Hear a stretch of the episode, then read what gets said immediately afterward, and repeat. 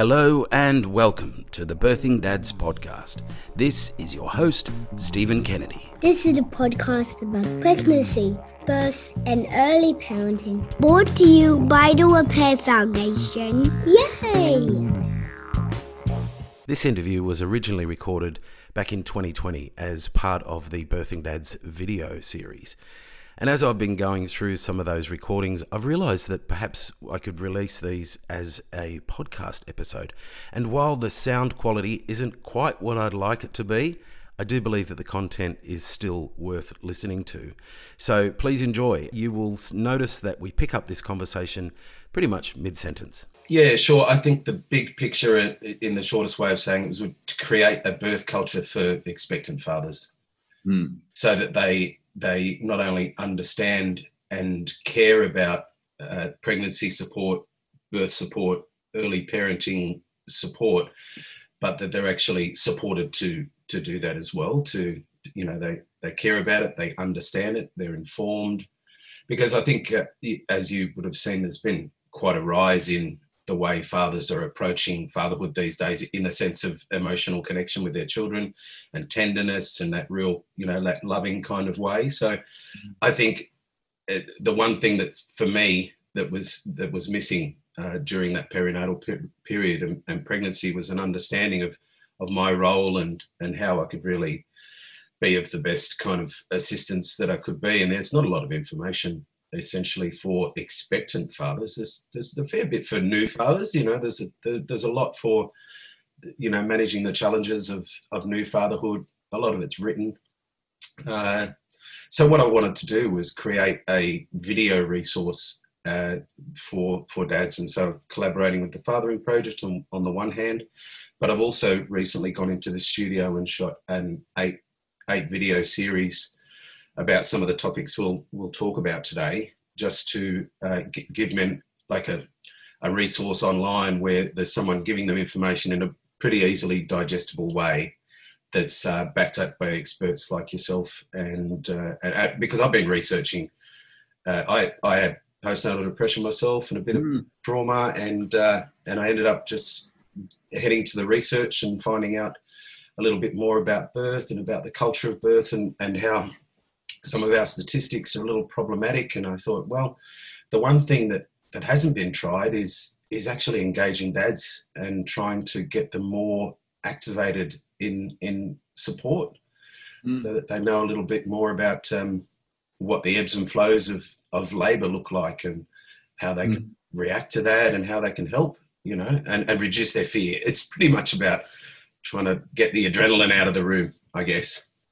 So, um, and I think also um, building confidence and self esteem. I think that that's another thing is that there is a subtle message that gets really complex where if we talk about men being left out, left out, or men being disenfranchised, it's it's a really difficult conversation to have because women have it so badly, you know. So women are treated appallingly in pretty much every aspect of society.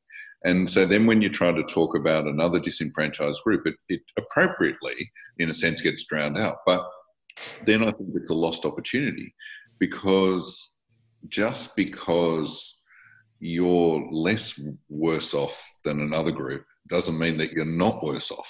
But it's a really, really difficult conversation to have. Um, it, it, uh, you know, we, we should say, for example, um, absolutely 100%, or not 100%, but most of our conversation in Australia should be about Australian Aboriginals and Torres Strait Islanders. No one can deny that. But that doesn't mean you're not allowed to talk about other things. Yeah. Uh, it, it, it doesn't exclude that issue. And, and I think the other thing, which in my personal experience is, is I wish that someone had said, you, you are, a, you can be a good father you know that you do have value to add that you that that you're not just an appendage or or a man and and being a man is a bad word you know being you know or that you you don't know how to you know that they they always go to mum for that. And you think and i think that hasn't been my experience as a parent. Yeah. Um I was the one who cuddled them. I'm the one who they might ring, or not not all the time, but you know, as in, I, I definitely had a role to play, and I wish someone had said that you've got a role to play. Yeah, and that's part of my work. But one of the videos is about backing yourself or or believing mm. in yourself, and with showing when the research the research shows that when you are engaged in the perinatal period, the outcomes are so much greater. And and the you know, so I do say to guys, you know, you really have to believe in yourself. You can and will make a difference. You know, and and another whole section is on confidence, building confidence not only in himself but actually his influence on building confidence in in the expectant mother as well. And mm. there's a few components of that, isn't there? You know, it's quite, as you say, it's, it's quite a complex area, and uh, I've been kind of stepping slowly. You know, I've just been treading lightly because it's such a, you know, it's the feminine wisdom side of things, and have to be very careful yep. about not putting the door down and saying, "Hey, take over."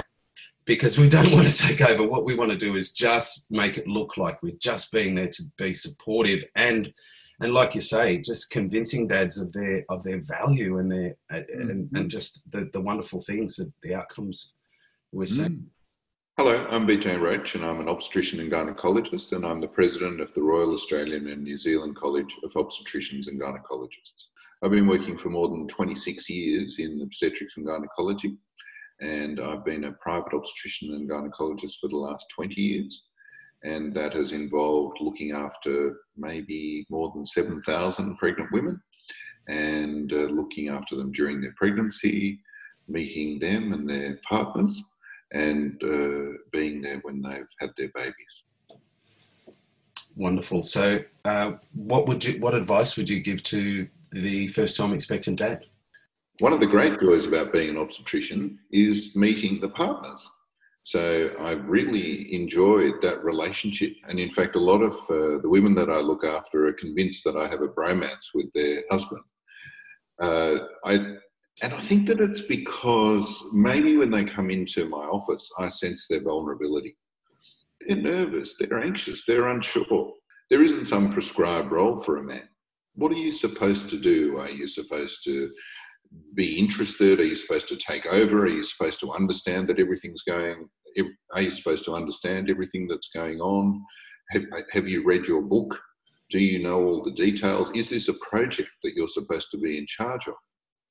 And I think that if there was a message that I wanted to give fathers, it's that this is fun. This is exciting. This is going to be the single greatest life changing event for you. And let's make that a positive one your baby is going to love you and you're going to love that human in a way that you have never experienced before. And maybe one of the ways I reflect on that is if you think about when you ring your mum or you ring your dad and you hear the excitement in their voice that you've just rung. And you think, yes, hello, dad, I'm just ringing to say hello or to say that I'm going to drop around tomorrow. And then, and, and you're sort of half surprised by the excitement that you're sensing. That's because for your father, you are someone extraordinary, someone special, someone whom they admire and love unconditionally. And as a new father or an expectant father, that's about to happen to you. What an extraordinary opportunity lies ahead of you.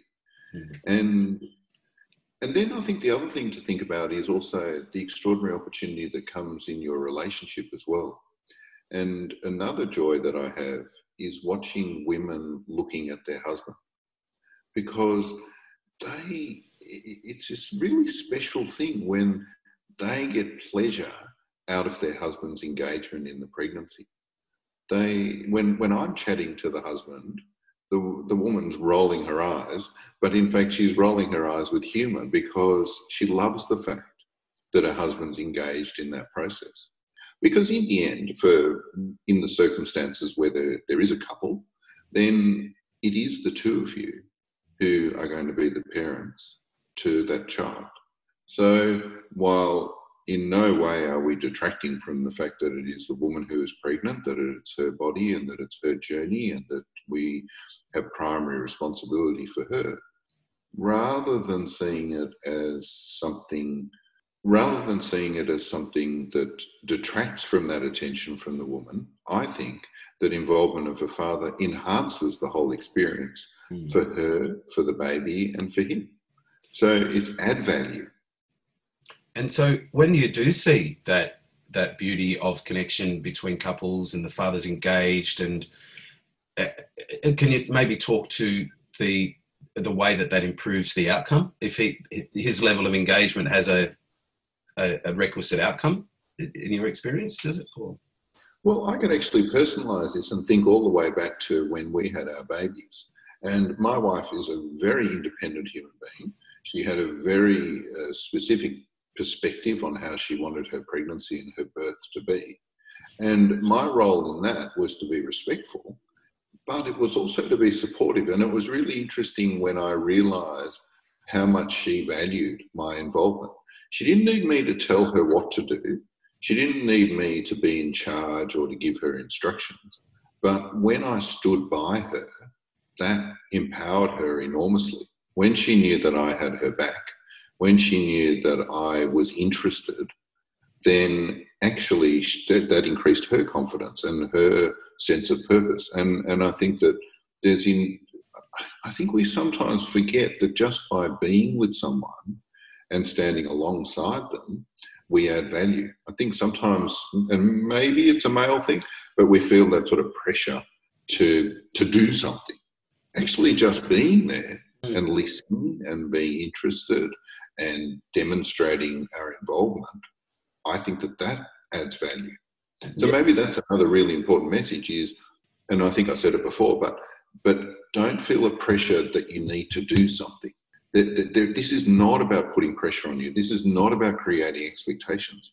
In fact, it's saying the opposite. It's saying, come along and enjoy this. Come along and be part of this. Come along and share the journey because just the fact that you're in the room, just the fact that you're part of this, is making this whole thing so much better for everybody. So, in fact, we're not even saying do this for your sake. We're, saying come along and, and, and enjoy this because everything will flow from that.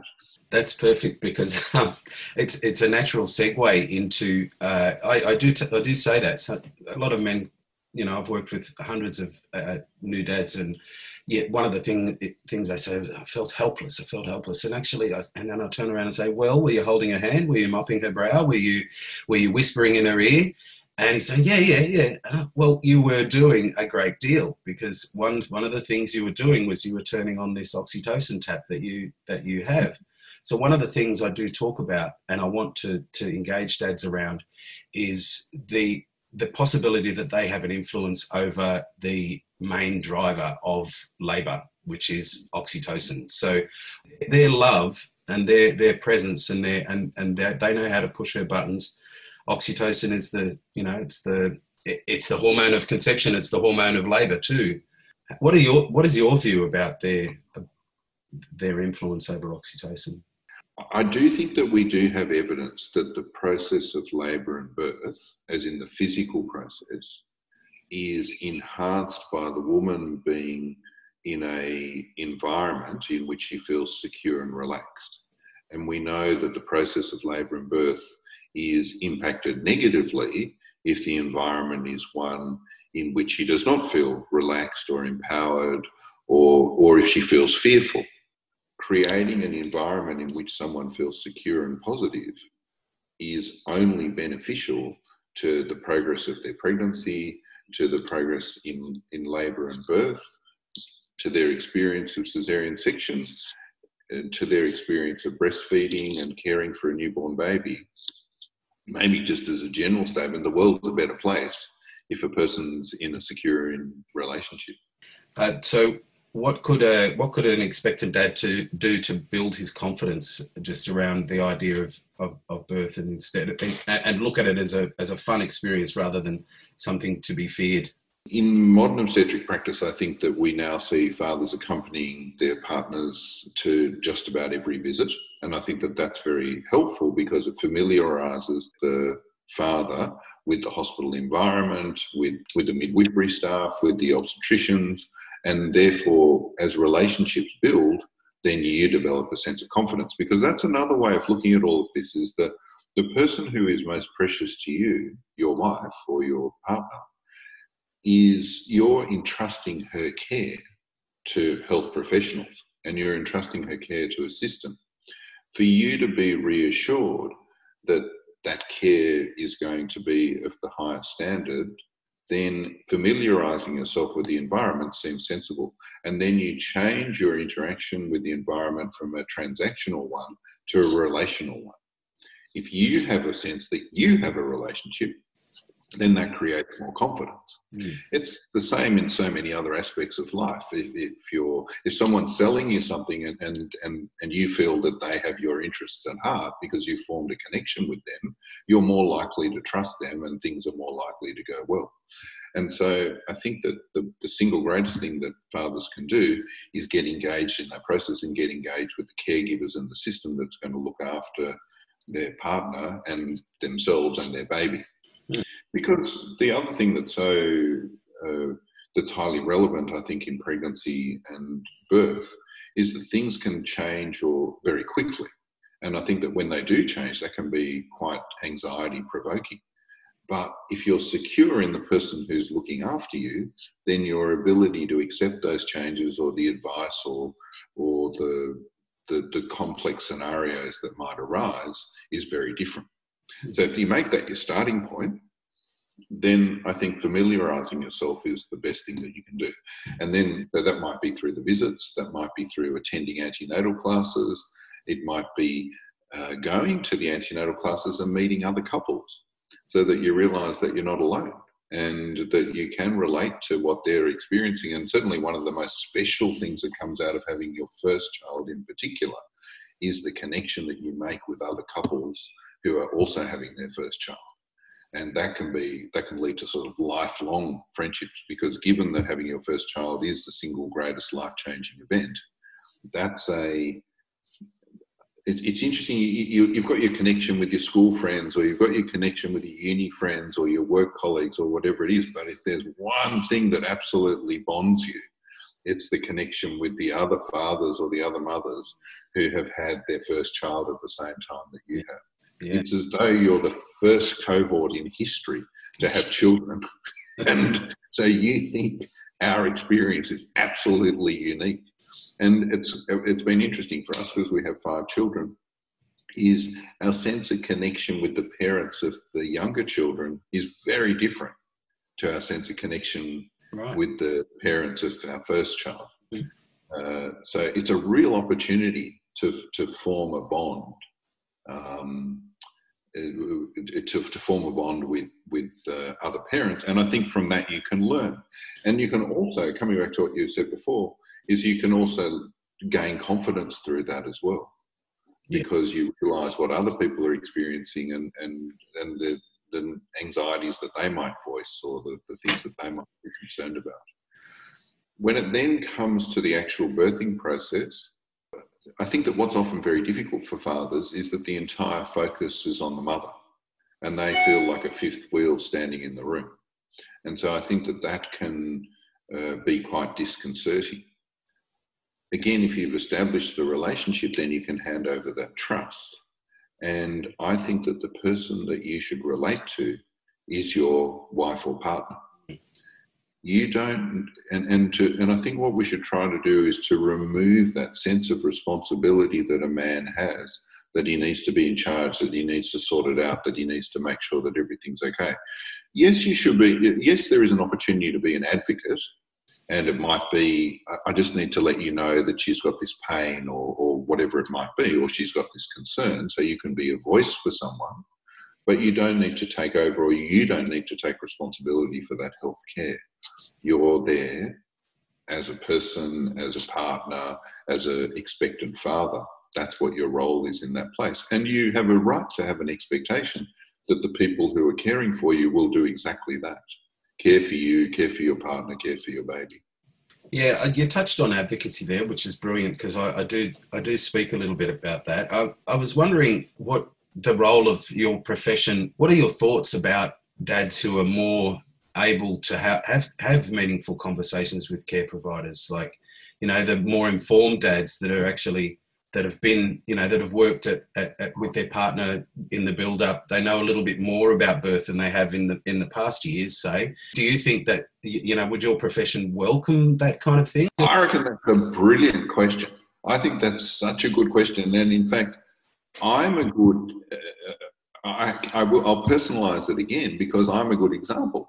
I was a, a resident um, doctor working in obstetrics and gynecology, and when our fifth child was born, I was a consultant obstetrician and gynecologist. And in fact, on the night that our fifth child was born, an hour later, I went and delivered somebody else's baby, um, which is not necessarily a good indication of being a good father. So don't take that advice. But, but, but I, but so I was very, and and so I go back to what I said before, which is I don't think that anything precludes you, anything should preclude you from engaging in the conversation. You have things to say, you have observations to make, you may have read something or Google something. And I actually think that the modern doctor or midwife needs to come to terms with that fact and not be uncomfortable with it. We don't need to be the authority. We don't need to be in charge. We don't need to know everything. And in fact, I think that the medical profession could do with a dose of humility in that situation. So, therefore, you should feel confident to make that contribution. And then you should, and then, and, and then I think it's really important to constantly remind ourselves that there, there's a, no, I, I think, I don't think that you want to feel anxious about expressing those things. And, and you do that in a respectful manner then I think that the health professional should have enough professionalism and humility and their own sense of confidence to be able to respond to it. So I think it reflects more just good negotiation skills or, or, or, good interaction. And, and there will be times in which actually you do need to say to the doctor or to the midwife, you might be able to. And again, it also comes down to what's the nature of your relationship. I mean, in my relationship, Kathy will sometimes speak for me, and I will speak for her. There's nothing wrong with that. No. That's how, that's how we that's what, what we do, mm. and so and and it's not for me to question how that couple run their relationship. They do it in their way. So so so so so be the couple that you are in that environment, and if it's appropriate for you to say something, then say. Yeah, fantastic. Um, that that gave me a great you know great understanding. It is it is something that I'm I'm really passionate about, and I think um, the more parents are prepared for that first time birth, I think that it's beneficial to everyone. Surely that they're they're kind of prepared for the experience. I agree because I think the other side of it is for the unprepared couple or for the couple who there's two parts to that. One is that how much can you be prepared? Because really you don't have any benchmark at all. Uh, we can talk about it and talk about it and talk about it and yet when you walk in there i mean i have that with medical students they they, they might have studied it they might have seen videos might, and then they come in and see a baby being born and they're just completely blown away as in this i remember the first time i saw a baby being born as a medical student and I couldn't speak. I couldn't. I just was so a, a, baby just came out. You know, how did what? How? And you know, I'd studied all the science. I'd done all the prep work. I, I knew what was going to happen. I'd, I'd seen it on a, a, video, but when it actually happened, mm. it just, and maybe that's the other thing I say to parents that the event itself is going to be extraordinary. And, and, and I think we sometimes focus on the event itself rather than the outcome of the event. Because the, and so we talk about getting ready for labour and birth or cesarean section and, and all the processes that might go around it and our interaction. But I say to patients, the joy that I get out of being an obstetrician is I say, you think that you understand what love means you think you understand the concept of joy. Mm. But when that child arrives, it's going to be next level. The, the feeling that is going to happen, it, you don't understand it. You don't know. You think you know, but it is going to. And I said, for me, when a baby is being born, yes, I'm a professional and I'm concentrating on delivering the baby, but when I see that look in those parents' face, that amazement, that wonder, that what just happened, you know, who they're, they're, they're, they're just so overwhelmed. That's what lives with me. Mm. Um, because there's often an assumption that obstetricians or midwives, oh, you see new life and isn't that incredible and a little baby and and that's the image that people external to our profession feel. But no, we see parents being born, and there is no greater joy yeah. than seeing that transformation in a person.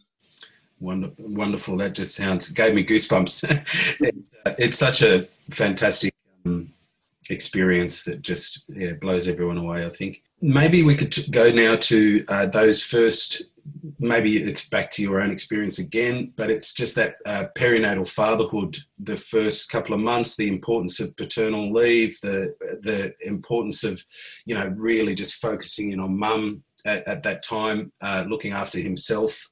You know, what is what is your advice to the first time dad as he brings the baby home? You know, for that first time, what's what's that like? I think the thing is that while we have talked about all of the joy and the happiness, and, and, and I think that that's what we want you to experience and what we want you to expect, it's okay to acknowledge that, like with many other things in life, is that there are hard aspects to it as well.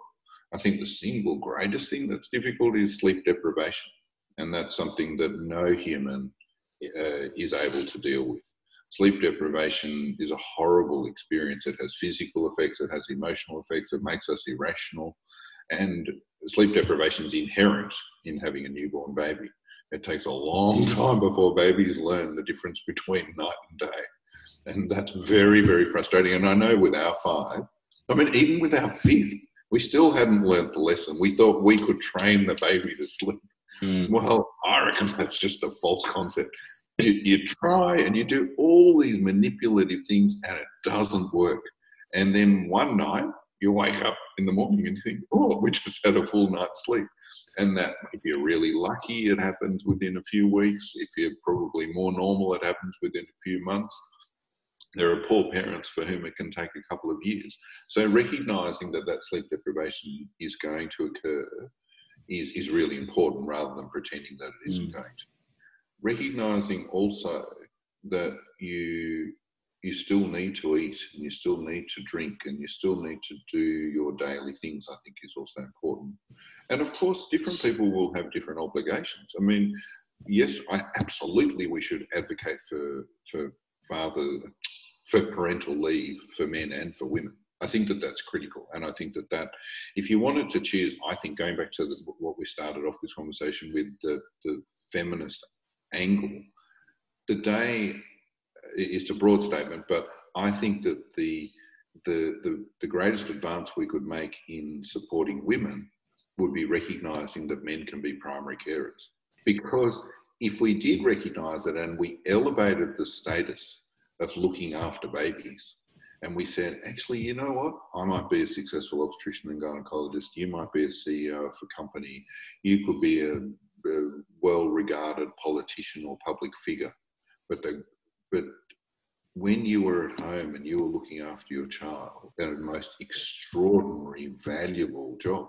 Mm. Because if you think about it, in the end, isn't that's what we all want? We all want to be a parent, or we all want to be a partner, or we all want to hang out with our friends. I don't think we want written on our tombstone that I was a successful obstetrician. Yeah, you know, the, the, the thing that ultimately, and I know that that can sometimes sound a bit corny, it doesn't mean that you don't have to um, make an absolute statement, my family is the most important thing to me, because all things are important and they will all have relative value at relative times. But in this particular moment, a man is capable of holding his baby. A man is capable of comforting his baby, of caring for her, of dressing her, of bathing her, of making her feel loved. That, that being male does not preclude that, and being female does not automatically mean that you're better at it. So I think that that's a message that we've really got to get across to fathers is that actually you have the inherent ability to do that. There isn't some gender specific ability that's conferred on women once the baby's born. Hmm. So allowing for pregnancy and birth and breastfeeding, which are specifically female, actually all other aspects of caring for a child are equally achieved by a man. Totally agreed, and um, that's that's perfectly said. Great quote. So you've you've been in this this game for quite a while. You've got hundreds of anecdotes about about dads doing things sometimes you know doing something really well or perhaps they've actually done something that hasn't worked so well. If there were any trends in that that you could say well some dads do x and that was really good or or even individual anecdotes that might teach uh, the expectant first time dad oh well that's something i won't do. I'm reading a book at the moment and it's called you're not listening and it's about the importance of listening. And i think that it, it's making me reflect on myself and uh, and and wondering do I listen? Because there's a thing that a doctor, on average, within will interrupt the patient within 18 seconds of the beginning of the consultation, because as she walks in, I've looked after lots of pregnant women. I know what the story is, and so I just go, bang, this is what we're going to do, rather than saying, so how are you feeling, or how's the day gone, or do you have any questions, and then sitting back and actually listening and allowing that person to tell you what's important or material to them. And I think I could then take that into my personal life as well, which is did I ask what was important to Kathy? Did I listen to what was important to Kathy, or did I make assumptions about what was valuable for her? Mm. And I think definitely I could reflect back, and, and I do reflect back with many regrets about my about being a, partner during the and I think that that's okay. That I mean, uh, I think that it's all right to acknowledge the mistakes that you made. We didn't know how to do. We didn't have conversations like this, and so therefore, we were very much alone in that process. And I felt a responsibility to be in charge, to direct what was happening, to sort of control everything. And I think that where that came from was my own anxiety is that if I didn't have control of everything, then it would all go terribly badly. And so I think that that that I, I can see often fathers where things start to go pear shaped is and, and it's not coming from a sinister place or a bad place. I think that's really important because I think often we'll say the man is trying to control everything in a bad way. He's only trying to do that because he's trying to control the environment. He's trying. He thinks if I put everything in place, it'll all be okay. And if I just let even the tiniest thing go, it could all be terribly bad. Mm. So going back to what you were saying before, is that if we can empower you to believe it's going to be okay, then and you can let go of some of these things. And your your wife, I mean your partner, someone who you love and, and whom you respect, she's got this. So feel confident about that. Her body knows what it's doing. She knows what she's doing. She's got her ideas about how she'd like it to be and and then you let that go then i think the the fathers that i see and, and many uh, and this this is what happens when i was very young and i have my children and now i've looked i look after people as i'm older and i can reflect back on my own experience. I've watched these fathers and i watch them with such admiration because and part of it i think is is a role that i play is that if when i empower them and when they believe in themselves I watch their gentleness, I watch their compassion, I watch their love for their wife or their partner, and and I think that's all you need. you know, that's it, uh, it. See, I think one of the little risks of these sort of conversations is that in a sense, we start off in a complex place. You know, you're talking to the president of the college, a really experienced obstetrician, gynecologist, a doctor, and there's a sort of expectation that there's so much science and complexity and psychology behind all of this. And yet, ultimately, what we come down to are those really, really simple words like love, like compassion, like respect, support. And, and in the end, I think that's all that's all it's about. I think that all of my medical training leads me to conclude that if we stick with those things, then we're we're already there. Exactly. Actually, I was just thinking that myself. It's quite simple. Childbirth does know what it's doing, and you know, dads just need to get out of the way sometimes, and and they need to listen instead of fixing. I think that's that's one of my key messages. You know, it's our it's our we have to fix something, and just listen to her. Sometimes it's not going to, you know, you're not going to really be able to do anything about it if she it, ask her if she wants you to help. But otherwise, sit back and just let her talk. And she, because she doesn't know what she's going through either. She doesn't know how to explain it. She can't put it into words. So all she's doing, and it might not work. So you just go back and say, "Okay, darling, would you like me to do anything?" exactly. Yeah. Exactly. Oh, and it's a classic one of you know where you don't do go. That wasn't what I wanted you to do, and you go. Oh, that, that um, and or if she does tell you to do something and you do it, well, I, why did you do that? That's another thing I think that is really interesting, and I think that we can talk about that with humour. Is um, one of the things, Kathy, my wife, is our our house is run like a sort of you know military prison. Everyone lines up, does everything. It's all sorted, and particularly when we had five small children at home, it was like bang, bang, bang, bang, bang. And when she was pregnant, she was all over the place. It was fantastic because she'd forget things. We'd be able to relax. We just it was really quite hilarious, and and I adored her as a pregnant person because she was actually off with the fairies a lot of the time. And that was really nice to see. She was just happy and smiling and distracted. And I really enjoyed that human. And I think that's another message as well is this is such an opportunity for happiness. If that sort of a time actually, rather than seeing this as this very serious issue or process that needs to be managed, it's actually a time to have fun. It's a time to think, oh, look at how your shape's changing, or can you feel the baby moving, or talking to the baby, or singing to the baby, or imagining. Kathy and I used to sit and talk about what they would look like and where they would go to school and who they were going to marry. We planned the child's life, you know, while while it was growing inside her it was this this joy. We we we knew him even before he was born, and and sharing that journey together. I think that's it, it sort of happens a lot in all sorts of different things that we do, isn't it? Is that we don't pause to taste the food. We analyze what's in the food or how much it costs or, or how to cook it or whatever it might be, rather than just putting it in your mouth and thinking that, wow, um, we we don't pause to to think, wow, just just the basic, very simple wonder of the fact that a pregnancy is occurring, that we are changing physically and emotionally and psychologically during that journey, that our relationship is changing during that journey, and that we're growing a baby together and we're about to become parents. We don't pause and just chat about that. Instead, what we do is we go and find out about oxytocin, or we find out about the process of labour and birth, or we think about what bottle we're going to buy, or what car seat we need to have, or all of those extraneous things. Which, of course, that's fine. You can distract yourself and do those things, and those things need to be done.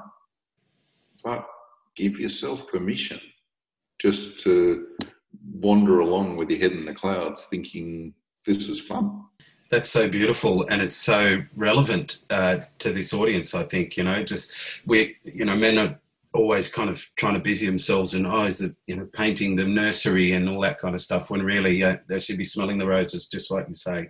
If my project and my uh, dream my dream is that men are informed they they have a better understanding of pregnancy and birth and and beyond. And if that is the case I was wondering if you'd comment on what the future of birth might look like if men were a lot more engaged and informed and understanding of the process of, of pregnancy and birth. So, so, when you say birth, I suppose that that focuses on one very small aspect of the journey, and I think that that's really important to to qualify or to, to qualify that because I think that it begins with not everyone chooses to get pregnant. So a lot of pregnancies are unplanned. So we need to recognise that the circumstances at which you arrive at a pregnancy will vary. But for some, for, well, probably for a lot of couples, there is a, a planned aspect to it, and so that can be positive and happy.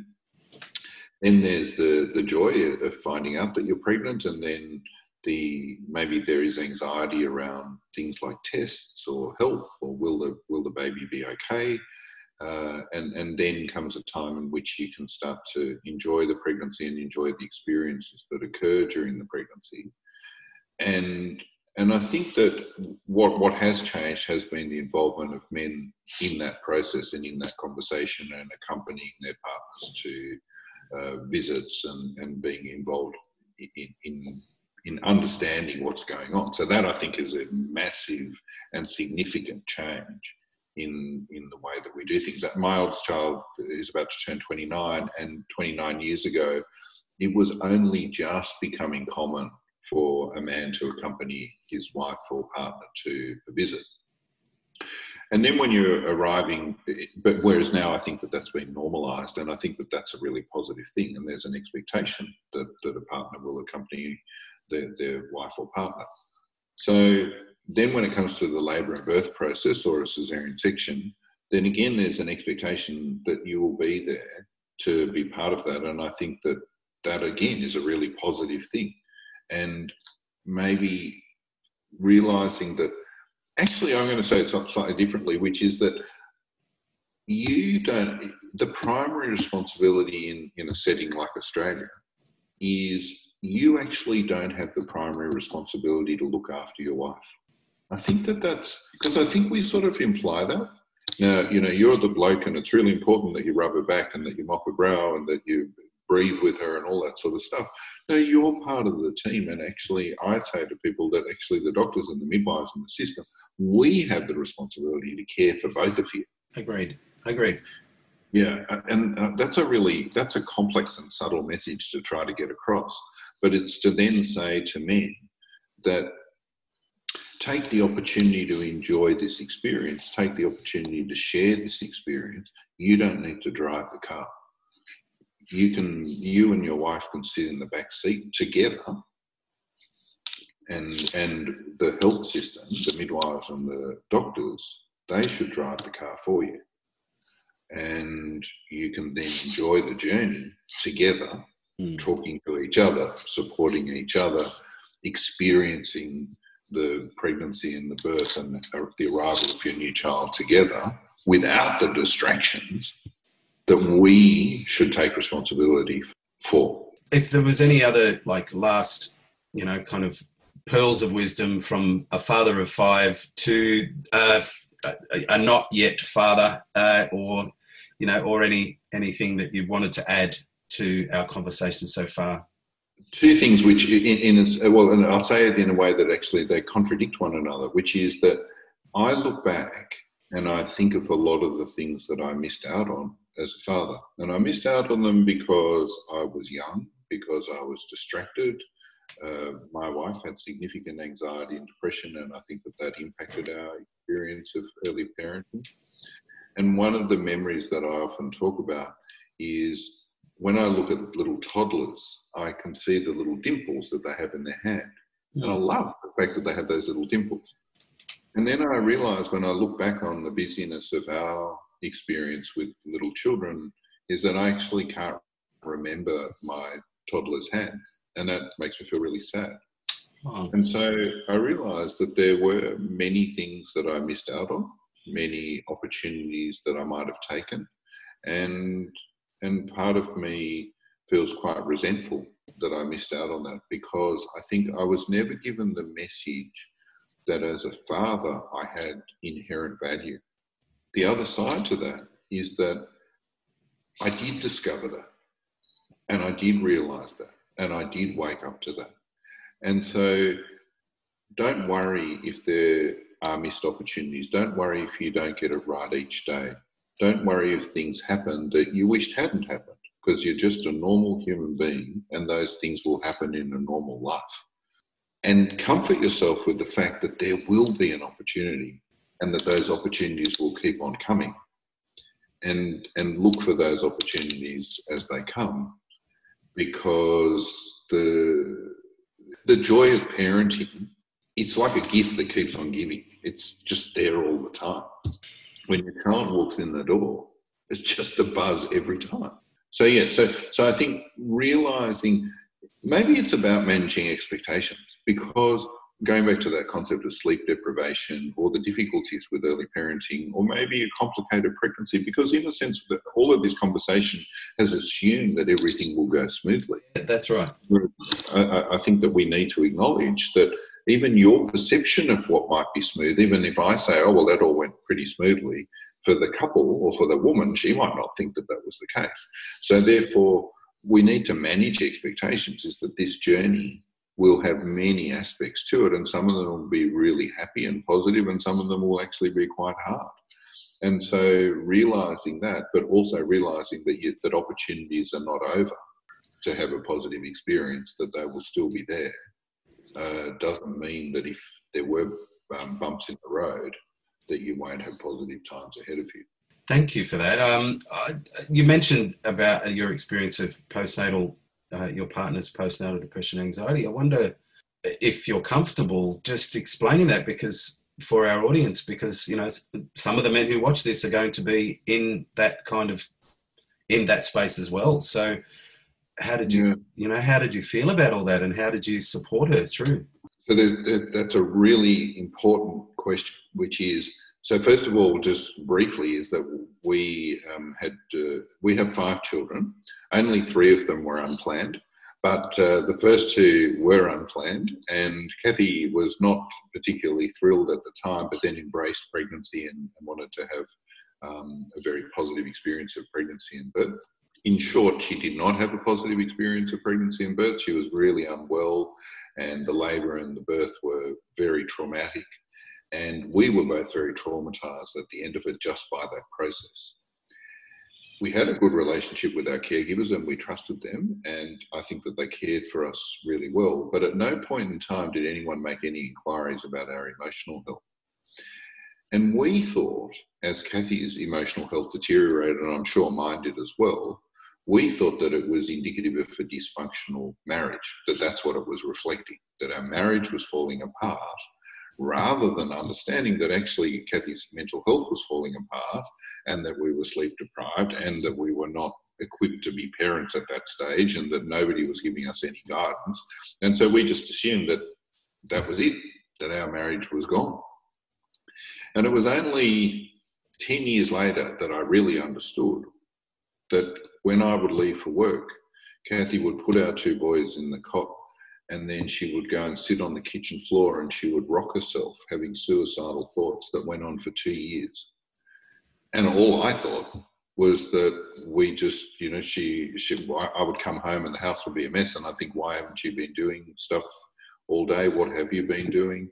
And we'd fight and we'd argue. And one of the things that i felt really strongly about when we started talking about this publicly was I wanted to make it really clear. I'd stand up in front of an audience of, of 400 men. You know, they'd all be having a beer, and and we'd actually organise for the Wallabies to come and talk to them. And then I'd pop up in the middle of the Wallabies and I'd say, I want to talk to you about perinatal anxiety and depression. and it'd be dead silent. So we'd we'd have to lock the doors, and then I'd say, right, I'm going to tell you. And one of the things I was really conscious about was I didn't want to stand up there and say, I was this really wonderful man. I was so caring and so supportive and understanding, and I helped my wife through this story. I tell them that I used to fight with Kathy, that I used to yell, that we used to, you know, um, argue and argue consistently, and that I didn't understand, and I was not equipped to support her. And it was only by chance that eventually postnatal depression was diagnosed. and She was admitted to hospital and she had medication. And it took us five years of counseling to crawl our way back out of that abyss. And so I think that a really important message to give to a man who's listening to this story is that there are none of us who are perfect. There are none of us who are not flawed that we have been through these experiences and that we're not bad people. I don't think that I'm a bad person for the way that I dealt with that. And, and, and so, therefore, again, some self kindness, some recognition that actually this is really difficult and that acknowledging that and seeking help and realizing that you're not alone has enormous value. That was beautiful and powerful. Thank you for sharing that. That was um, uh, I love to to hear that because I know that that's going to help a lot of men understand their their own well at least maybe prepare for for those things because I do also share the the statistics you know the, the Gidget statistics the PANDA statistics the the COPE statistics around all of these things. And so I'm trying to say to them there's a there's a possibility that you're going to be you know supporting someone who's not feeling emotionally well and you know that or that it could happen to you yeah i think that's another message as well because there still is so much stigma around mental health um, and uh, i mean you said it at the beginning of the conversation that you had your experience and there's enormous difficulty in it, in saying that out loud and and then when it happened to the human who I hold in the highest regard, I don't think I got it immediately. But over time, I realized actually normal, whatever normal means, but all people get anxious, all people can get depressed, and all people potentially can get into a diagnosable situation. And it doesn't make them less capable or less competent or less worthwhile. That's in the same way that we don't see someone who breaks their leg as being less adequate. Mm. When you break your brain, you know, that's just what happened. And so then you need to go through a process of diagnosis and treatment and management and recovery in the same way as you do with a broken leg. And I, so for me, in my own head, it actually removed that stigma. And it so meant that I related to people in a very different way. We all have a breaking point for stress that comes down on our shoulders. And there's a point where you just go, okay, that stress is too much for this human. And, uh, you know, and people are dealing, and, and for other people, it's lower. And for others, yep, yep. Have more resilient than other resilience. And, you know, I always felt that I had a great deal of resist, resilience. And I was, you know, uh, just thought I was over this. And like you say it was a weakness and that it was just just get over it get out of bed and get running or do something active. But you're right. It is it is just a matter of kind of what what is your breaking point and where do you and and I reached mine and Kathy reached hers. And and I think we're all and I'm sure another thing I always talk about is I'm sure that I had something diagnosable anxiety and depression but nobody asked you know, because in those days you didn't actually think that the bloke, I mean, what's wrong with you? You should, you, you know, don't be so weak, get up and get on with it. And of course, you're imposing that on yourself. And if someone had said that to me, I would never have accepted it. Absolutely not. And, and interestingly, when we went to counselling, Kathy went to psychiatrists and all that, and she was in hospital.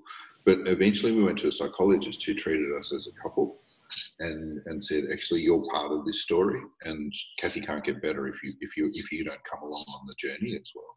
I mean, that was the thing. So with Kathy and my involvement from our own experience and the Gidget Foundation and the work that we've done over now more than 16 years, um, I think that we made our contribution to changing culture.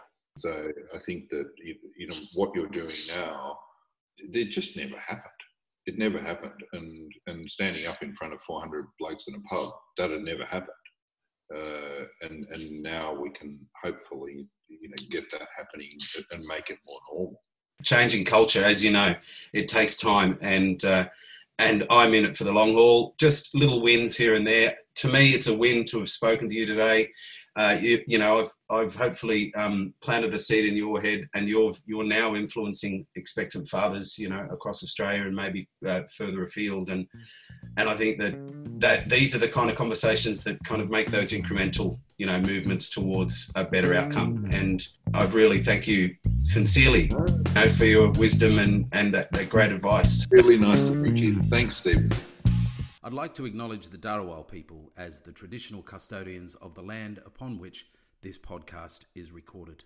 And I pay my respects to elders, past, present, and emerging.